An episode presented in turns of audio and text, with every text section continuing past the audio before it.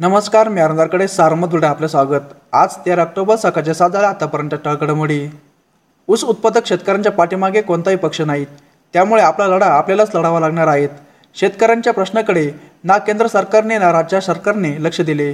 त्यामुळे शेतकरी एकटा पडला आहेत नगर जिल्हा क्रांतिकारी चळवळीचा जिल्हा म्हणून ओळखला जात होता. आता मात्र या जिल्ह्यात लाचारांची पोच तयार झाली असल्याची टीका स्वाभिमानी शेतकरी संघटनेचे नेते राजू शेट्टी यांनी केली आहेत शेवगाव तर शहरातील कृषी उत्पन्न बाजार समितीच्या मारुतराव घुले पाटील मंगलकारात येथे मंगळवारी शेतकरी मेळावा झाला. यावेळी ते बोलत होते. गौण खनिज खानपट्टा व खान परवानाधारक यांच्या मंजुरी वाढचणीबाबत नव्याने दिशादर्शक सूचना जारी करावी. या मागणीसोबतच जाचक अटी एकतर्फी दंड आकारणी आदी मुद्द्यांवर तोडगा काढावा. एकोणीस ऑक्टोबरपर्यंत निर्णय न झाल्यास बेमुदत संप करण्याचा इशारा खानपट्टा व खान परवानाधारक असोसिएशनचे दिला आहेत एक प्रकारे संघटनेने महसूलच्या विरोधात दंड ठोपाटले आहेत.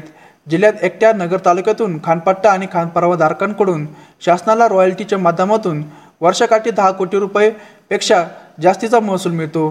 तसेच अन्य कर स्वरूपात दोन कोटी रुपये जास्त रक्कम म्हणजेच वर्षाकाठी खानपट्टा व खान परवानाधारकांकडून बारा ते चौदा कोटी रुपयांपेक्षा जास्त रकमेचा भरणा सरकारी तिजोरी जमा होतो.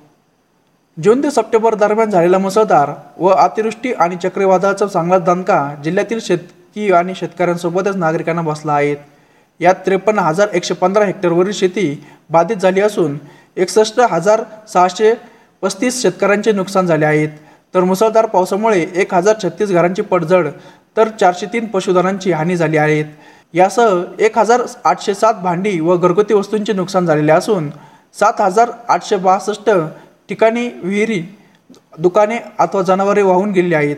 यासह तीनशे एकोणसत्तर हेक्टरवरील शेती खरडून वाहून गेलेली आहेत.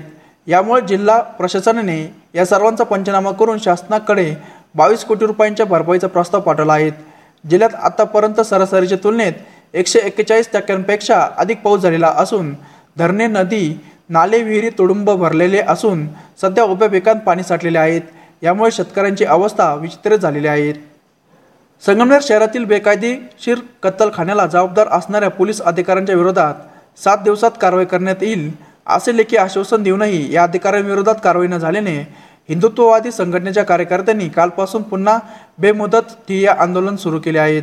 अधिकाऱ्यांविरुद्ध कारवाई होत नाही तोपर्यंत आंदोलन सुरूच राहील असा इशाराही देण्यात आल्याने हे आंदोलन चिघळण्याची शक्यता आहेत मात्र या आंदोलनाबाबत प्रशासन काय भूमिका घेणार याकडे लक्ष लागले आहेत संगमनेरातील कत्तलखान्यात जबाबदार असणाऱ्या पोलीस अधिकाऱ्यांविरुद्ध कारवाई न झाल्याने हिंदुत्ववादी संघटनेनी कार्यकर्त्यांनी सोमवारी प्रांत अधिकाऱ्यांचे स्मरणपत्र दिले होते.